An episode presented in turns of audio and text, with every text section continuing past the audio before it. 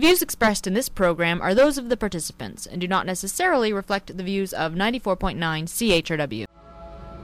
It seems to me that my days as head of Grand Star are coming to an end. And you expect me to sympathize? No, hardly. I just thought perhaps that we together could bring hope to our people. You're in trouble. Seriously, Rag, I'm talking about our future. What do you have in mind? Well, I thought we could go on an expedition and dig. You must know where to dig. Dig. There must be thousands and thousands of places that have gone untapped. I have been digging, as you put it, all my life. I have dug so many holes so deep you wouldn't imagine. And you know what I found at the bottom? What? Nothing. The solution is not below us, it's above. What are you talking about? I'm talking about the sun, Palador. The sun! These are tales, subversive tales from an ancient world. You've been telling lies so long, you believe it yourself. Nonsense. Everyone depended on you for heat, and so you kept it that way. Nonsense. We could have developed technology. We could have developed methods to bring it back, but no, you prevented it. There is nothing up there. That's just your pointsman ideology. How dare you? It was Pointsman ideology that you despise so much that kept you and everyone like you alive. He kept everyone in the dark. You've any idea, any idea how difficult it was to keep Grand Star prosperous and united? No, no, because you were already obsessing with your stupid, pathetic, romantic dreams about blue skies and sunsets and rainbows. Well, I hate blue skies, and I hate sunsets, and I hate rainbows. And it looks as though I'm just gonna have to leave you here to rot for all eternity.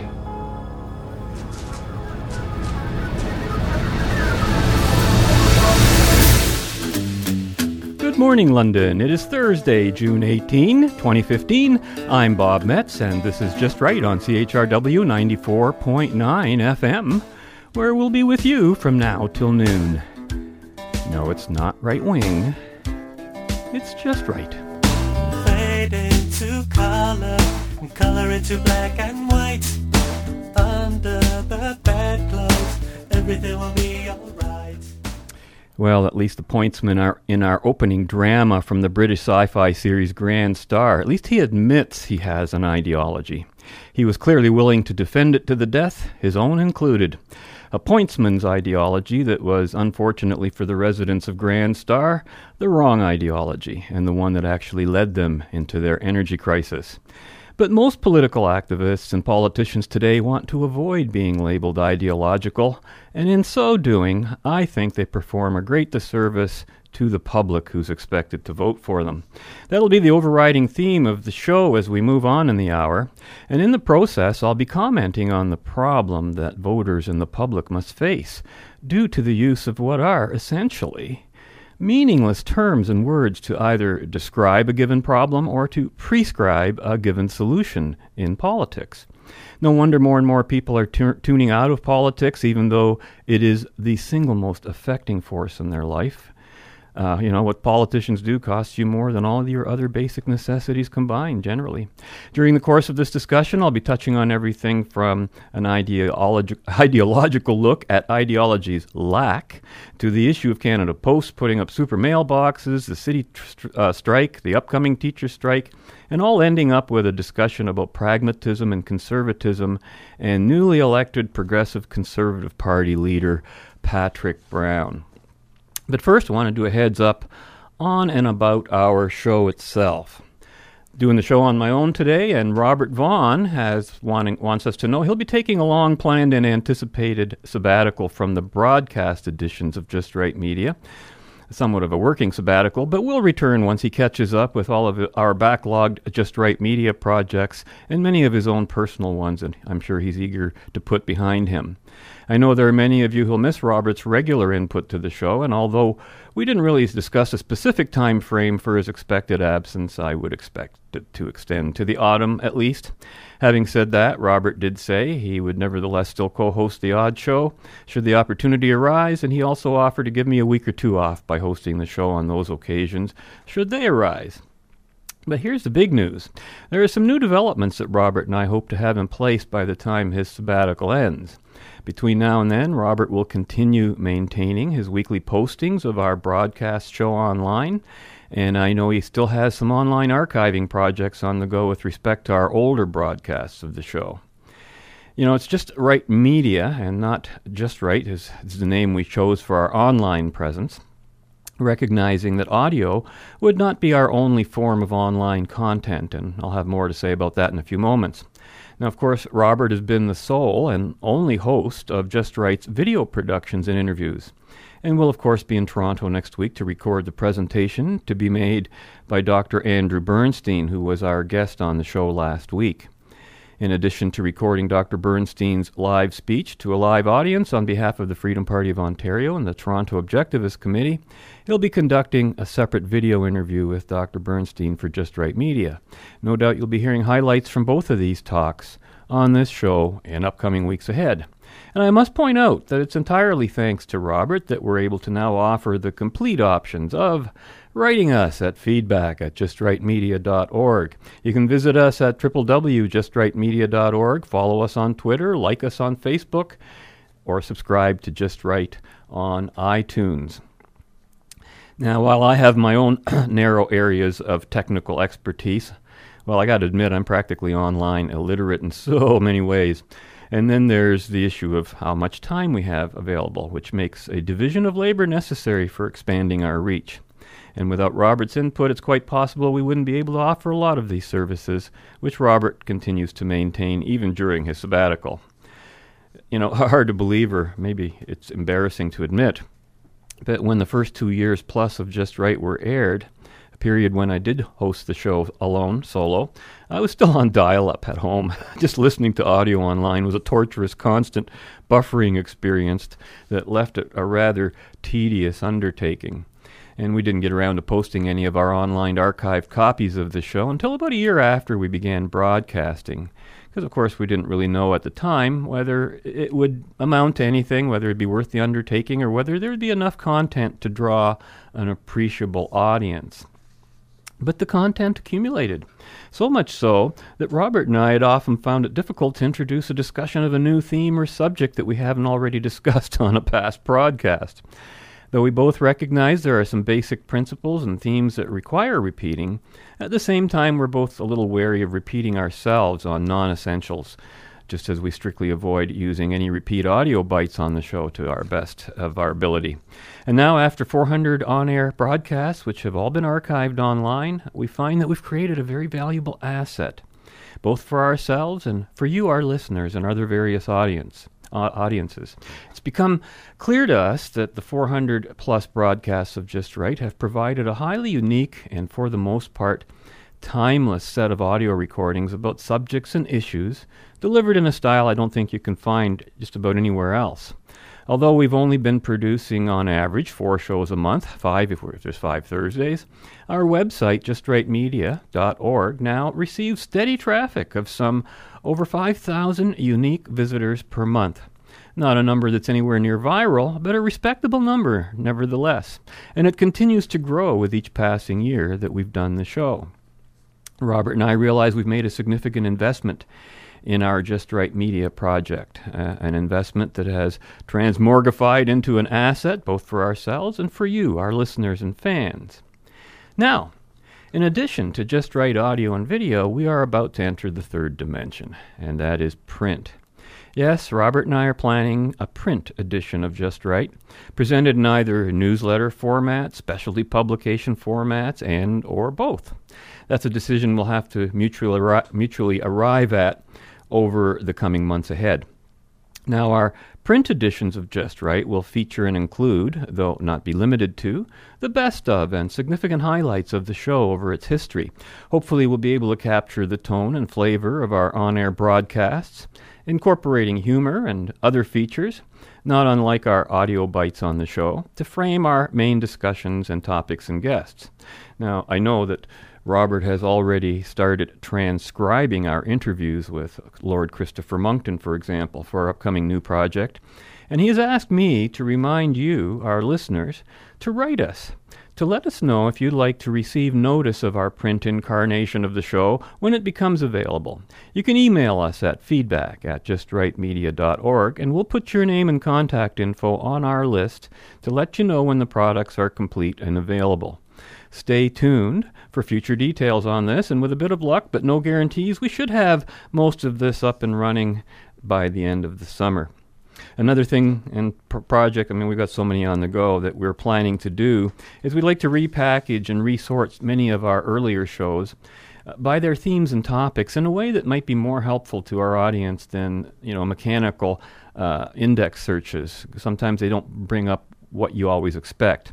So we like to create this, you know, online smorgasbord of philosophy, delivered in a sugar-coated way, one bite at a time. Everything from entertainment, including movie reviews and our various looks at television shows, to politics, philosophy, science, technology, and a few subjects that I just can't categorize. We'll be repre- representing these past broadcasts in a way that'll make them fresh and a new experience for on- online audio enjoyment. And then, of course, there are the many guests that we've featured over the years, many who have appeared more than once, including Tom Harris, energy critic, Jim Chapman, who we started with Left, Right, and Center way back when, Andrew Lawton, Ezra Levant, Kevin Gaudet of the Taxpayers Federation, National Post writer and editorialist Barbara Kay, Prince of Pot, Marc Emery, New York Times bestselling author Ann Coulter, journalist, author, and columnist Rory Leishman when he was at the Free Press, John Thompson, expert on terrorism, Lawrence Solomon of the National Post and executive director of Energy Probe, Lord Christopher Monckton, who, in addition to being a journalist, public speaker, mathematician, and inventor of Sudoku puzzles, also was among former UK Prime Minister Margaret Thatcher's inside advisors. We'll hear more from him a little later on. Former City Councillor Orlando Zamprogna, Brian Lilley when he was with Sun TV, Dr. Yaron Brook, of course, of the Ayn Rand Institute, and on and on. Haven't even mentioned Salim Mansur, William Gardner, Bosch Faust, and Andrew Bernstein, Christine Williams, Christopher Essex. I mean, I could sit here for, for the better part of this half hour just listing the guests. You can see the entire list of guests who have appeared on Just Right by clicking on the guests link at the top of our homepage at www.justrightmedia.org. And, you know, in many ways, I have no discomfort about saying that Just Right Media has become something greater than the sum of its parts and its participants, myself included. That even applies to individual broadcasts in many ways, but it's a phenomenon that becomes more visible when you look at the macro image of our entire series. So during this coming period of Robert's sabbatical, I expect to host the show solo most times, though I know that a number of shows will undoubtedly feature some of the other co hosts who have appeared on the show in the past. Over these coming summer months, Robert and I will pre- be performing a division of labor and of leisure, I hope. Hopefully, to be able to squeeze a little of that latter in. As always, we plan to keep the conversation moving in the right direction, towards the truth, not away from it. And as everyone knows, truth is in the philosophy department. And with that thought in mind, we now turn our attention to a 2009 discussion between Michael Coren and Lord Christopher Monckton, the latter having been our own in studio guest right here at CHRW on March 15th, 2012, show 241, and which is available in video version online as well. And there are several other Monckton interviews and features videotaped for Just Right by Robert Vaughn available. Now, in this following exchange, Monckton ends with a very unambiguous and clear statement of his ideology or mission, applying it to the issue of climate change, an issue that has become the driving motivation behind so many political agendas. And uh, but his po- point was not so unlike that of Just Right's mission and ideology. "Quote: In the end, truth alone is worthy of our entire devotion." Uh, when we have someone who really is informed, knows the staff, um, and wants to speak intelligently in an informed manner about an alternative view of what is going on in terms of the science and climate change, I think we have to listen. Well, I certainly do, and I advise you to as well. Lord Christopher Monckton, former uh, science advisor to Prime Minister Margaret Thatcher, expert on this issue. They're frightened to take you on, generally. Al Gore, you, will he debate you? He won't. We, we advertised right across America for months in all the major newspapers saying, come on, Al, baby, I'm waiting. and he would not even give us an answer. They have learnt that the way to work things is to become a personality. And then when you've become a celeb, and a TV show rings up and says, will you debate with, say, Monckton, who isn't really a celeb, though thank you for helping to do your little bit towards that worthy aim, uh, then they tend to say, well, no, we won't debate with him. And so they will only, therefore, go on if they're not challenged by anyone. And they can go on repeating the same mantra. I would say, however, that it is a very important principle that on issues of public policy there should be free speech and open debate. Mm-hmm. And one of the most lamentable features of this debate is the unwillingness of what I call the bedwetters, the, the true believers in the new superstition that is global warming, and which replaces religion for those who've never really had it. Now at last they've got something they can believe in and get passionate about mm. in the absence of religion. Um, they are very reluctant to debate because one is, as it were, challenging what is not based on reason. It is purely a faith, but it doesn't happen to be a decent religious faith.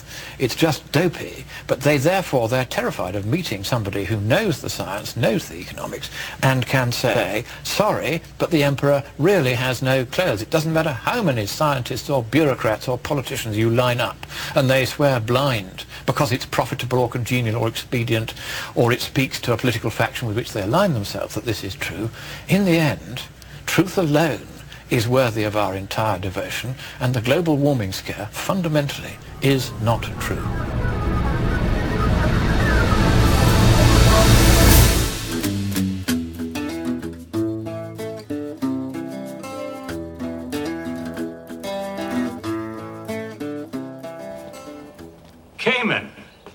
Aileen.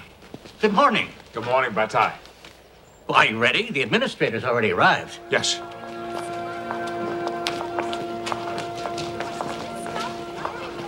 There you are, Bataille.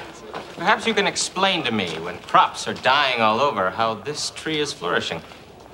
Well, this tree is our symbol, our affirmation of life. Everyone in this town gives part of their water rations to keep it alive. We've learned, Administrator, that hope is a powerful weapon against anything, even drought. A good point. Perhaps I shall recommend a symbolic tree in each of my communities. Now, what business do we have today? But we need help if we're to increase the water supply. We think there are ways to reclaim some of our water. Bataille, you're being a bit of an alarmist. True, we are in a drought, but water rationing has produced a sizable savings. The weather pattern doesn't change. Rationing will not be enough. We'll run out of water. Who is this? Cayman, sir. Cayman! Do I know you? Nope. I haven't spoken to you before. Well, Cayman, I'm open to all the people of this town. I'm delighted to hear what you have to say. I suggest that we build atmospheric condensers which could extract water from the air. I don't mean to quash your very creative ideas. But building atmospheric condensers would be a monumental undertaking. We could not hope to sustain such a project. Each community will be responsible for its own. Condensers could make the difference between watering our crops and watching them die. Well, I'll be glad to pass along your idea. You'll see that this kind of participatory government works for everyone. Be well, Bataille. I shall see you next month. Good to meet you, Kanan. Go carefully, Administrator. That went very well. I think he was impressed with you. There'll be no atmospheric condensers. These things take time. But it will happen, I'm sure of it. Cayman, hearing you talk to the administrator, I realized that for the first time in years, you were speaking as though you were truly a member of the community. It was good to hear that again. Ah, yes, that old sense of community. And you'll notice that the word participatory democracy was used. And even though there was no vote that took place in that particular clip that we just heard, and no decision was actually made or arrived at, and yet they called it participatory democracy. Just to show you that that's one of the many terms that we listen to all the time that are floated around in the political discussions of the day that essentially don't mean much and don't solve any problems. And this has been my frustration this week. I've, and, it's, and it's come over the last few weeks. You've probably heard me talking about it on the show. The meaningless of so many terms and debates that we have, which is why the whole political process doesn't move forward the way it should. I've been listening to the various open line radio talk shows around town on and off over the past week or so. And it's simply amazing how passionate and emotional people were getting about a few issues that shouldn't even really be issues. Except for the fact that everybody refuses to identify the simple source of the problem, let alone to suggest a simple cure for the problem. I'm speaking of the current London, Ontario municipal inside worker strike, the recent and upcoming Ontario teacher strike, and the controversy surrounding Canada Post's placement of the so called super mailboxes. Again, another phrase used to call something what it isn't. It's neither super nor really a mailbox. My frustration and disappoint- disappointment upon hearing the level at which these issues were being discussed and debated it kind of overwhelmed me to the point this week of not even bothering to participate, pardon the pun, in the on air conversations as I might otherwise be tempted to do, because I couldn't believe what I was hearing. The discussion about Canada Post's recent court victory against the City of Hamilton, which objected, as do many homeowners and residents, to the placing of the super mailboxes, boiled down to uh, on one side, we don't need door to door delivery, or on the other side, you need the exercise. Get out there and walk down to your nail- mailbox, you know. And then there were the people, particularly among the disabled and elderly, who strenuously objected to having to walk a distance to get their mail. And there were those who objected to having their property values lowered when Canada Post just arbitrarily picks their front lawn or corner to place one of these monstrosities on. Just unbelievable. Uh, you know, the callers calling in were actually angry with the other callers who disagreed with them, and not one caller on the show raised the real issue or the cause. We don't need super mailboxes. What we need to do is eliminate Canada Post's monopoly on snail mail delivery. That way, everybody can get what they want, or not get what they don't want. You, you'd be shocked by how many competitors would flood into the market and offer door to door delivery, quite probably at a fraction of the current cost, and all while making a profit. I felt sorry for a lot of the callers who were clearly stressed about losing their door to door delivery. And why? Because the taxpayer has to continue to support the government monopoly on the service, pay for the outrageous salaries, the pensions the Canada Post is committed to. And so we're, we're, we put ourselves in this box, we trap ourselves, and we can't get out, and we complain about the consequences of putting ourselves in that box when all we have to do is take that step out. It's the same mindless debate over the municipal strike and the various teacher strikes. The province un- operates under an education monopoly, under which, again, there is a labor monopoly which controls the pool of teachers that are actually teaching. Both of these monopolies need to be ended, and competition must be allowed to rule. But unfortunately, there's no political will to do this because all of the political will has been about creating and maintaining this grotesque anti capitalistic, anti freedom, ideological economic arrangement.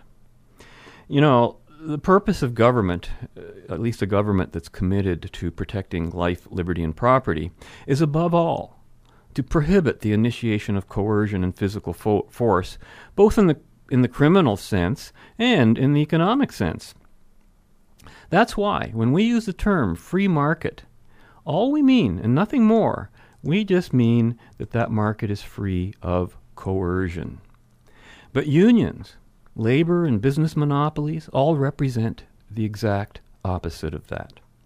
The government uses coercion and enforces monopolies, like Hydro One, and just about every other government quote unquote service, and labor monopolies for the public, you know, for the public so called public servants. No one outside these monopolies is legally permitted to compete.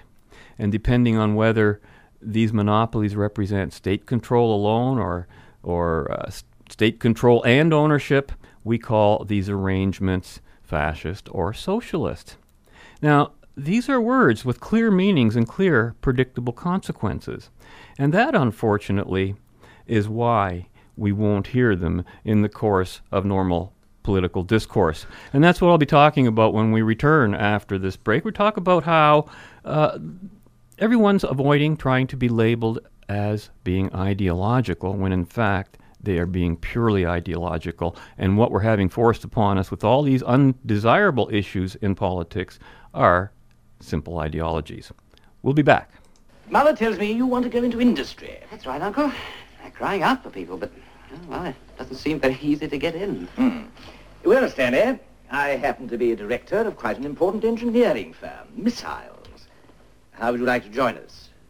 Oh, that'd be wonderful, Uncle. Well, of course it would, Stan. And this is the right time, too. Your uncle's firm's just about to land a big arms contract. Actually, it was Cox's idea to take you on. Oh, thank you very much, Coxie. Well, what would I have to do? Well, I expect you'll just supervise, dear. After all, you were at Oxford. You know, the first thing, Stanley, is to apply to the local labour exchange. Labour exchange? That's right. I, uh, I did suggest to your Uncle Bertie, Stanley, that you might perhaps go in on the other side. What other side? Become a worker. A worker? Unskilled, of course. Does Mr. Cox seriously suggest, Bertie, that Stanley should throw in his lot with the working classes? I'm perfectly serious. Uh, tell me, Stanley, on the management side, uh, what sort of money would you hope to start with? Oh, about eight pounds a week. Well, there you are, Lady Dorothy. I mean, if uh, if you were an unskilled worker, your union would see you never got as little as that. Yeah, what's more, as a proper worker, Stanley, you're, you're important. Politicians need your vote, so they fall over themselves trying to make you happy. Can you imagine our Stanley here, all muscles and sweat? Oh, no, no, no, no, no, dear lady, you got hold of the wrong end of the conception. These days it's the management who does all the, uh, sparring. I mean, you take an up-to-date firm like Missiles. Your Uncle Bertie's given himself ulcers trying to make them more efficient and telling the men it means a bigger wage packet. And you were the one who gets it, Stanley. I must say, it does sound attractive, Aunt Dolly. I couldn't bear the thought of you having to join one of those horrid unions. Well, I don't suppose one has to. I so hate violence. Nonsense, Mother. That sort of thing doesn't happen nowadays.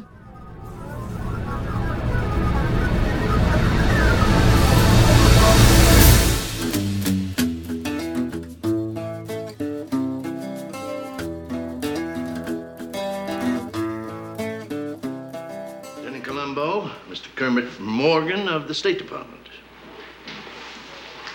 How do you do, Lieutenant? Mr. Morgan is with the Protocol Department, Columbo. There's been a complaint lodged against you by the Suarian legation. A complaint of police harassment by First Secretary Hassan Salah. The feeling expressed to me is that you've been indulging in a personal vendetta. Well, there's no vendetta involved here. Just trying to catch a man who murdered two Syrian nationals along with robbing the legation of $600,000. Yes, I'm sure, but uh, you're working in delicate and apparently unfamiliar waters, Lieutenant. You can't push around diplomatic personnel the way you would common criminals in Now, the Mr. street. Morgan, it is in the best interest of our government if there are just- no further contacts between yourself and Secretary Salah. Well, that's all very well and good, except for one thing. What is that, Lieutenant? He's the murderer. You, you, you have definite proof as to his guilt? Well, not exactly. Hassan Salah has ironclad alibis for both murders. I know it looks that Let way. me tell you something, Lieutenant. Now, it may go against your grain, but it's reality, right from the State Department. And we don't care if Salah is guilty or innocent. We do care about our country's relations. Now, under the circumstances, let me suggest that, let me strongly suggest that a letter of apology be drafted by Lieutenant Columbo and sent with all due speed to the Suarian legation. Even if he's guilty? Lieutenant, please understand, we do not condone murder. But we're in the midst of difficult negotiations with the Kingdom of Suari. Your uh, speculative investigation could undo months of delicate negotiating. You understand. Uh, yes, sir. We all have our job to do. So I'm going to write that letter. And not only that, I am going to personally deliver this personal apology on behalf of myself and the department. That's excellent. I like a man who espouses the pragmatic view, Lieutenant. Thank you, Captain. Yes, sir. What did he say? Don't make waves. According to that Columbo audio bite, being pragmatic means don't make waves. And maybe that's the impetus behind it. And although it seems paradoxical, you know, most politicians don't like to be seen making waves, even though they like to get attention. And I think that's just one of the reasons why they like to be seen as being what they call pragmatic. I, I heard this word being used, you know, putting people for this term rather putting people first instead of ideologies. Heard some new counselors talking about that or people running i think it was donna kelly. But you know this is one of those meaningless political phrases you hear so often used to hide usually the dubious intentions inherent in the philosophy of quote putting people first. You know ideologies in the political and social realm or shall we say in the people realm are all about how people should live and should treat each other in a social context. That's what an ideology is uh, in, in this context. To abandon ideology in favor of quote unquote people is technically putting metaphysics before epistemology. Uh, and putting it in the field of epistemology where it doesn't belong. Or, in other words, you're putting the cart before the horse. It's illogical on the face of it. Ideology is all about people. So, if you intend to abandon ideology in favor of quote unquote people, or in other words, if you abandon any ideas of how people should govern themselves, then what does putting people first possibly mean? Who or what should be second? oh, oh, yeah, ideology, that's what's second. So, apparently, in the course of putting people first, we're not supposed to think about where we're putting these people, or why, or what we're doing with them, or where you know, or or why we put why we don't put them first, um, or when we put them first, because all those considerations are ideological, and and that's second. The whole concept is so m- mentally deficient; it just does not compute. Ideology is not a bad word. There are, however, many bad ideologies which grossly outnumber the few ideologies that work. And that's true in, in life in so many ways. And that's why so many people, I think, when discussing just about anything nearing philosophy, will insist that they're not being ideological. What they're doing is really avoiding a debate. Politics is, in the end, a philosophical determination. And those who determine the direction of politics in our country keep insisting that they are not ideological. Why? In order to prevent being associated with bad or unpopular ideology, I would suspect. They don't want to rock the boat, even though they really want to tip it over entirely. Now, here's an absolute truth. Whenever someone says they're not ideological, they're either lying to you or they're hopelessly unfit to discuss the subject matter that's at stake. We're talking in the field of politics here. It's like saying, I don't have an opinion on this issue, or worse, I'll let the people decide. You know, these are all ways of avoiding the reality that the person saying this does have an opinion and has no intentions of letting the people decide. This is uh, sort of a kindergarten juvenile view of the democratic process. If you don't have an opinion, well, why did you run for office? Just to do what other people tell you to do? Based on the numbers alone? If that's the case, then voters don't even need politicians, do they? Which is why, given that we still have the right to vote, that politicians do not want to run on clear ideas or on clear platforms.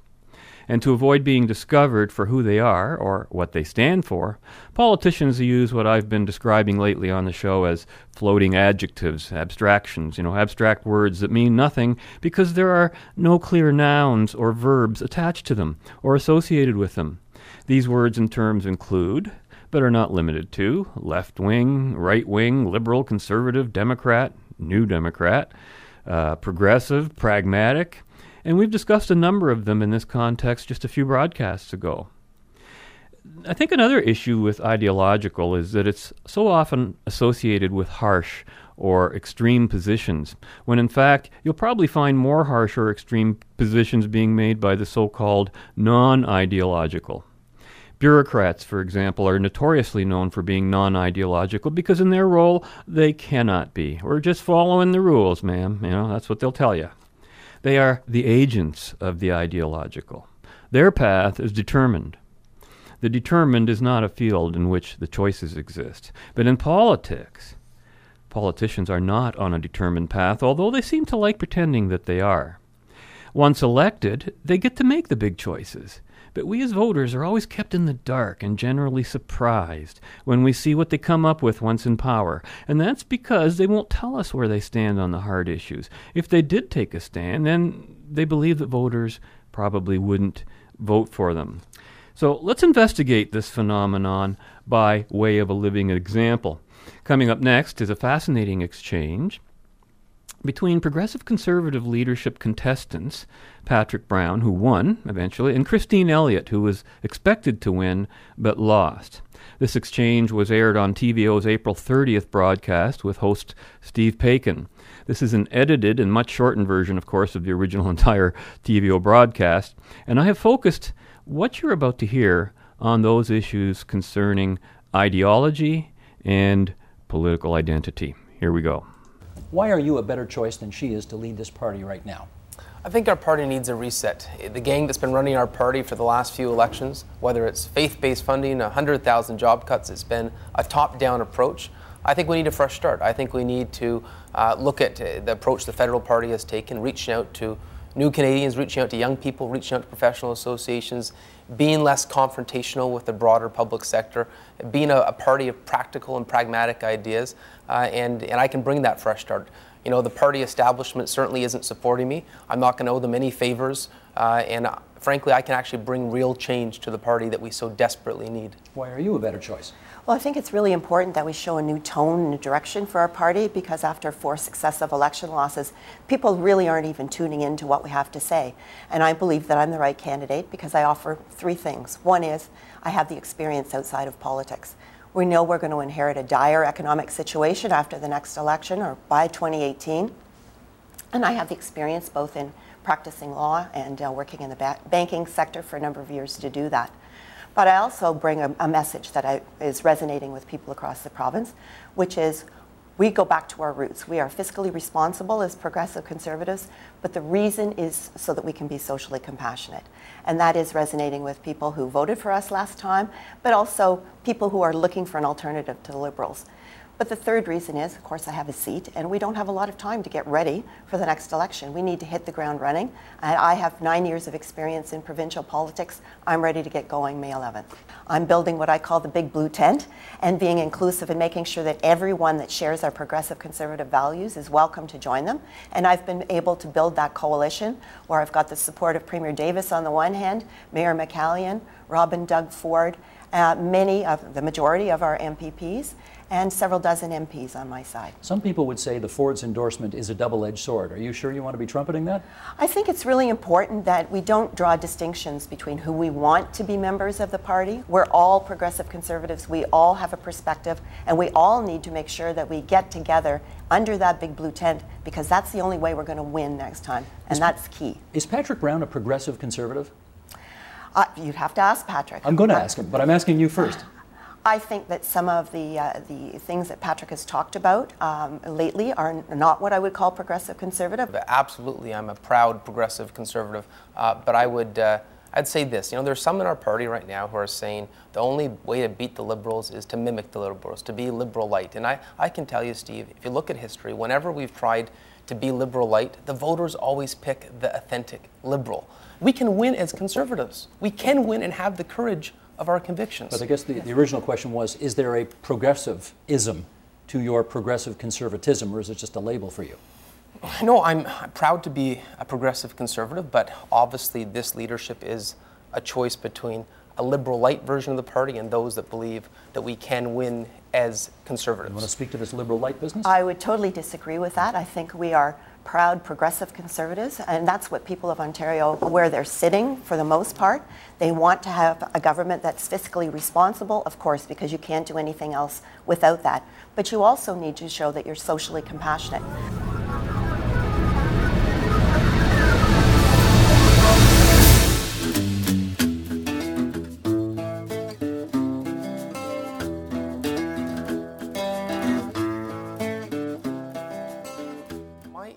Approach to politics is just be pragmatic. And what I dislike about the way the party used to be run, they, they said you have to fit in an ideological compartment. What my, what my basis is, is if an idea makes sense for Ontario, I don't care if it comes from an NDP, from a liberal, from a social conservative, from a social libertarian. If it makes sense for Ontario, I'll support it. There's no monopoly on good ideas. And the way the party was run before, I'll be honest, the fact that we voted against the last budget, announced we're going to vote against it without even reading it, is insincere. I want us to be a party that says we will consider everything. There's no more ideological compartments because I think if you go out and spend time with families like I have around Ontario, you talk to regular voters, they will tell you they don't care about your, your political jersey. They don't care uh, what, what political persuasion you come from. The only thing they care about is how you're going to enhance their quality of life, how are you going to create jobs and make Ontario a destination for investment. Okay, and me- that's what I've been talking about around Ontario.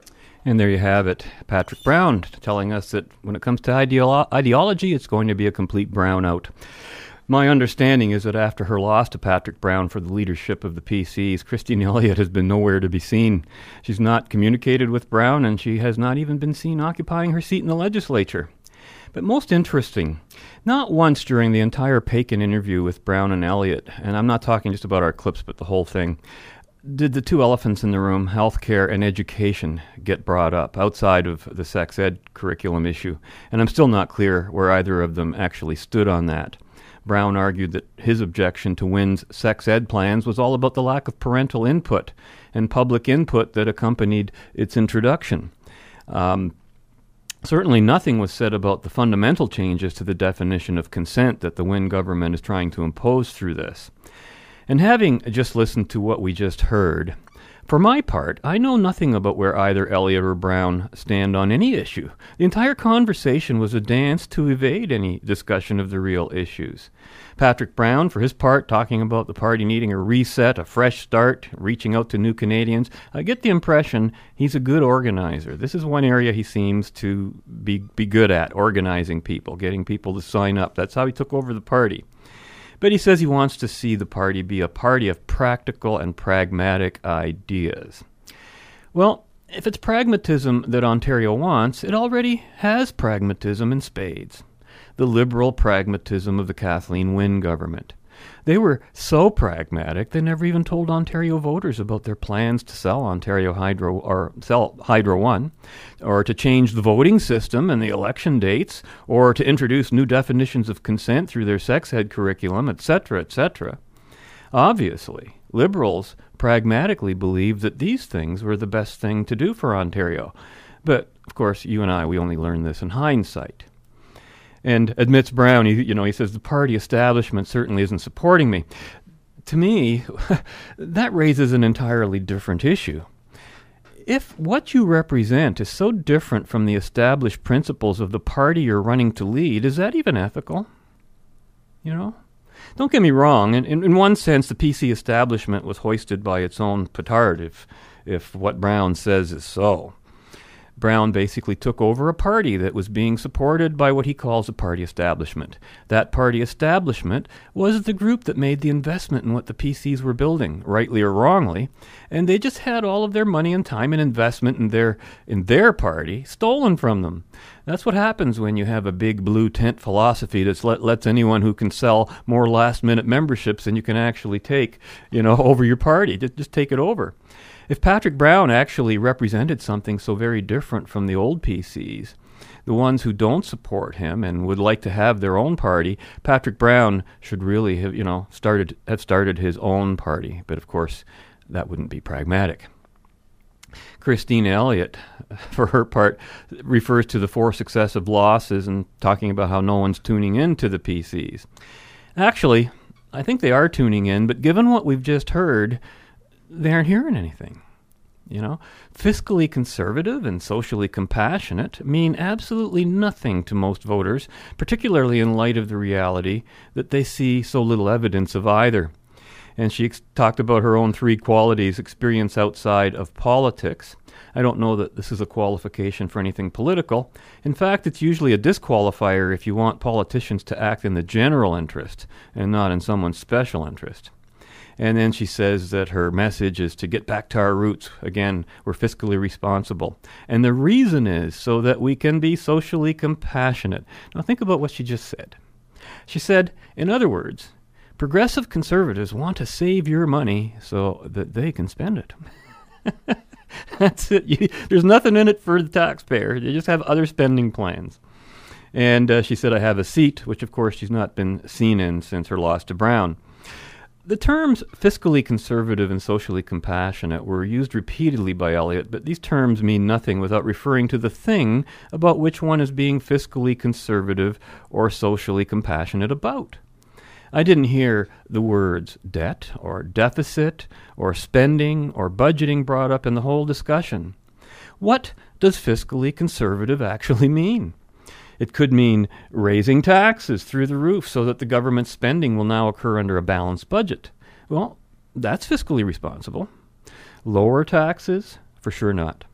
Less spending? For sure not. How do I know this? Because these fiscally responsible conservatives also want to be socially compassionate two more meaningless words in a single meaningless term, at least as written and uttered. In reality, governments are incapable of being either social or compassionate. There are no such entities as socials or compassionates. Normally, the word social refers to some group or number of individuals that exceeds one, and compassionate is generally a feeling or an attitude. The consequences of the government's social compassion is the unspoken elephant in the room a healthcare system that is incapable of sustaining itself without billions and billions of compassionately confiscated tax dollars. And yet, things continue to, t- to deteriorate and even get worse with each successive year, not better, although they try and tell us different all they're doing is rationing uh, more tightly. Every improvement is just an illusion created by some new method of rationing, as is the case both in healthcare and with Ontario's electricity issue. You know, that time of day billing you're getting, that's just a forced form of rationing. And that's what politicians do. In politics, social actually means people in monetary need, while compassionate refers to the money of those who earned it, which will be taken from them, very uncompassionately, without their consent, to give to the social. Hence, socialism, which in turn means state ownership and or control of whatever or whoever is being socialized. Or fascism, if the state only intends to control but not own a particular target of its fascism, like Hydro One. Since socialism, and communism, and fascism are evil and destructive ideologies, and yes, they are ideologies, the non ideologues attempt to hide their ideologies behind the word progressive. Put almost any word into the hand of such politicians, and it will always mean pretty much the opposite of its dictionary definition. Individual rights become replaced by collective rights, and there's no such thing as a collective right, hence, you end up with no rights. And then, of course, uh, Elliott's talking about building the big blue tent to make sure that everyone who shares our values is welcome to join. Well, you can't, everyone, if they don't share your values, then obviously they're not welcome to join. But uh, may, maybe they still let them join because apparently Patrick Brown doesn't share your values. and he, he took over. Uh, she says, My coalition includes former Premier Bill Davis, Mayor McCallion Rob, and Doug Ford. I think it's important we don't draw distinctions between who we want to be members of the party. We're all progressive conservatives, and we all have a perspective, and we have to get together under that blue tent. You know, that's, that's such a convoluted statement. It's difficult to reconcile the contradictions. If it is not necessary to draw a distinction in who joins a party, and if you do not do so, how can you possibly justify that everybody's on the same progressive conservative page? Of course, everyone knows that they aren't. And we learned on a previous show how the word conservative has no objective meaning, literally, in the dictionary, with regard to what it stands for. Nor does liberal, nor do any of the other words that we use daily in political discourse. Is it any wonder that as a discipline of governance, politics has devolved, not progressed in any way to the bottom of the barrel politics of buying votes with voters' own money? Now, you know, when I say the political conversation has not moved forward an inch, I know what I'm talking about. I've experienced it in a very conscious and documented wa- way. Back in 1983, I penned an editorial for a paper called the London Metro Bulletin t- entitled Bill Peterson and David Davis, Leaders of the Same Party. Of course, their real names were Bill Davis and David Peterson, but that was about the only difference you could find between them. And I wrote this quote, Being a conservative liberal like David Peterson is the same as being a liberal conservative like Bill Davis. Both are really socialists in disguise. Bob Rae, on the other hand, isn't in disguise. Whether they're consciously aware of it or not, there's a single common denominator to all their philosophies that makes them the same their mutual contempt of capitalism and the principle of individual rights it represents. This is not an age of unbridled capitalism where wealth can be earned at the expense of one class or group in society. What we uh, must achieve, we can only achieve together, said David Peterson, whose actions even today continue to burden Ontarians with the needless and outrageous expenditures of hundreds and hundreds of millions of dollars on the Pan Am Games. When critics condemned the actions of Bill Davis for investing 650 million tax dollars in a private company called Suncor as being socialist, Davis boasted, "Hey, we're not a doctrinaire party like the socialists." Referring to the NDP, and anyone who would even apply the principles of another brand of conservatism to Ontario's Tories, said Davis, is hung up on a matter of theology. And so here we are today. We see the completely unchanged scenario of the PCs in 1983 being literally copied in both the ideologies of Christine Elliott and Patrick Brown, almost verbatim. Patrick Brown is saying the very thing that Bill Davis said back in 83. And in an ironic twist of logic, the party has indeed remained true to its subjectivist, intrinsicist roots. The great irony and lie is that Patrick Brown is selling this bland socialist sameness as something new and different. And it is. to all the voters who were born after the Bill Davis years. In all those years, I have yet to see, or have seen very little evidence of this fiscal responsibility or social compassion coming out of the progressive conservative camp, except in the form of what Brown calls this, his liberal light socialism. And to continue from my 83 editorial, I concluded you know, Ontarians have grown to believe that the ultimate struggle between capitalism and socialism is somehow being fought on party lines, but it's not the case. The eternal folly in being forced to vote for the lesser of three evils lies in the admission that one is still voting for evil. Unfortunately, our political alternatives will remain in short supply as long as politicians and the public continue to share and perpetuate their mutual ignorance of the concepts necessary to implement any real change in the direction of government. Until then, we'll have socialism, socialism, and even more socialism. End quote. See, I told me so.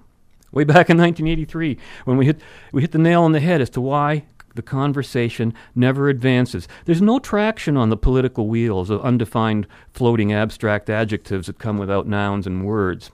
You know, Ayn Rand once illustrated this principle by using arithmetic and numbers, and I'm paraphrasing from memory here, but the idea goes like this. Numbers represent abstract values, and these values are clearly defined and remain unchanged forever. That's why we can per- perform calculations and rely on accurate results every time and make progress. Now imagine if suddenly the number 8, for example, representing 8 units of measurements, no longer represented 8 of something, but could represent 5 or 2 and sometimes 3, depending who the person was that used it. Arithmetic itself would collapse as a discipline, and progress could never be made. Calculated results would always be different, even when using the same numbers, because each person who used the numbers meant some different quantity of something than what the other person meant. Every calculation then becomes a completely meaningless exercise, which is exactly where we find ourselves in politics today, and for the same reason. You know, Patrick Brown says he's so proud of being a progressive conservative, etc., etc. But he says, My approach to politics is to just be pragmatic. I dislike the way the party used to be run. I'd have to fit into some ideological compartment. What my basis is if an idea makes sense for Ontario, I don't care if it comes from an NDP, Liberal, Social Conservative, Social Libertarian. Notice he didn't mention Freedom Party. If it makes sense for Ontario, I'll support it. There's no monopoly on good ideas. I want to be a party that says it'll consider everything, no ideological compartments. You know, he just says nobody cares. Well, by telling us that he rejects ideology, Brown is proudly shouting that he doesn't stand for anything. Therefore, you know, we have no reason to fear him. He's not going to rock the boat. But we all know, and so does Brown, that this is simply not true. You know, his not being ideolo- ideological, that is. You know who else said this? You heard this on the very show, just to, on our very show, just a few broadcasts ago when William Gardner appeared as our guest. It was in an audio bite featuring Bloc Québécois leader Gilles Duceppe, who said during a past election, and I quote, I'm telling you that the Bloc Québécois is never judging a proposal on the basis of who made it. When it's a good proposal made by the NDP or the Liberals or the Tories, if it's good, it's good. If it's not, it's not. End question. Or end quote. Now, here's the million dollar question. Just how does Gilles Duceppe or Patrick Brown or Kathleen Wynne or Paul McKeever actually determine whether a proposal is good or bad? Two more words that mean nothing without context. There's only one way through their ideology, that set of values that as a politician you're supposed to be representing. Is there anyone within earshot of my voice who would, even for a moment, entertain the notion that Gilles de Duceppe isn't very strongly motivated by his ideology and objective, by his party's policies? Under his ideology, any proposal that would distance Quebec from the rest of Canada would be a good proposal. The extent to which he would deny that he is ideologically driven in this is a complete lie, because it's impossible not to be ideological in value determinations, even if you're not consciously aware of it. And the same unavoidable truth and principle applies to Patrick Brown. Ontarians have three parties in the legislature that are essentially all the same, just as was the case in 1983 and 84 with Bill Davis. Three parties that are liberal with our money, conservative with the truth, and who are progressively dismantling our democracy. It may be a new democracy for New Democrats, but a true democracy it is no longer. It's a majority rule mob, and that's where we're heading. The only way to move the conversation forward is to insist on clear concepts in our conversation. Only then will our words gain the traction and the momentum to move that conversation forward, which will always be in a direction towards freedom and not away from it. And here at Just Right, we call it the right direction. And that's where we'll be headed again next week when we continue our journey towards freedom. Join us. Until then, be right, stay right, do right, act right, think right, and be right back here. We'll see you. Color color into black and white. Under the bedclothes, everything will be.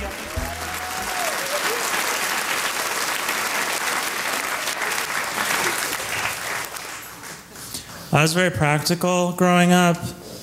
Some kids have a race car bed. I had a Honda Civic bed.